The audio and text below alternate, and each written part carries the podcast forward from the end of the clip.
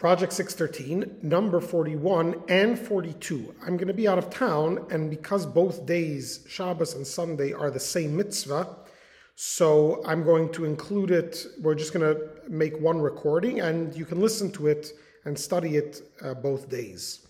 So the mitzvah that we're studying today and tomorrow is the mitzvah number 321.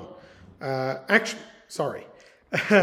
um, positive mitzvah number 155.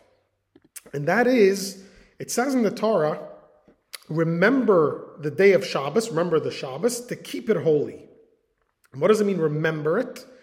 So we're supposed to actually pronounce, use words, and proclaim the greatness and the holiness of Shabbos and what makes it unique and distinct from the rest of the week. We do this when the Shabbos enters and when the Shabbos leaves. We also say this blessing, although we say it in the during the prayer, we also say it over a cup of wine. And we all know that when Shabbos enters, this tradition is called Kiddush. We are Kiddush means to sanctify. We're sanctifying the Shabbos day over a cup of wine. We make a special blessing. And when Shabbos leaves, we make the Havdalah.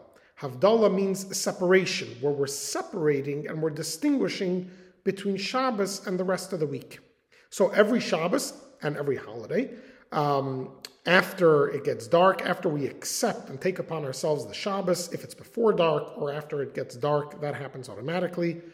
Um, we make we take a glass of wine and we make a special blessing on the glass of wine and we make kiddush, and that's a biblical commandment.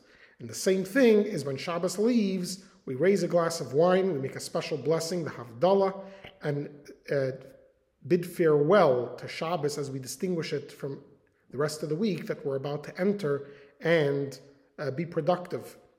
The way God commanded us that six days a week you shall work, and the seventh day you shall rest.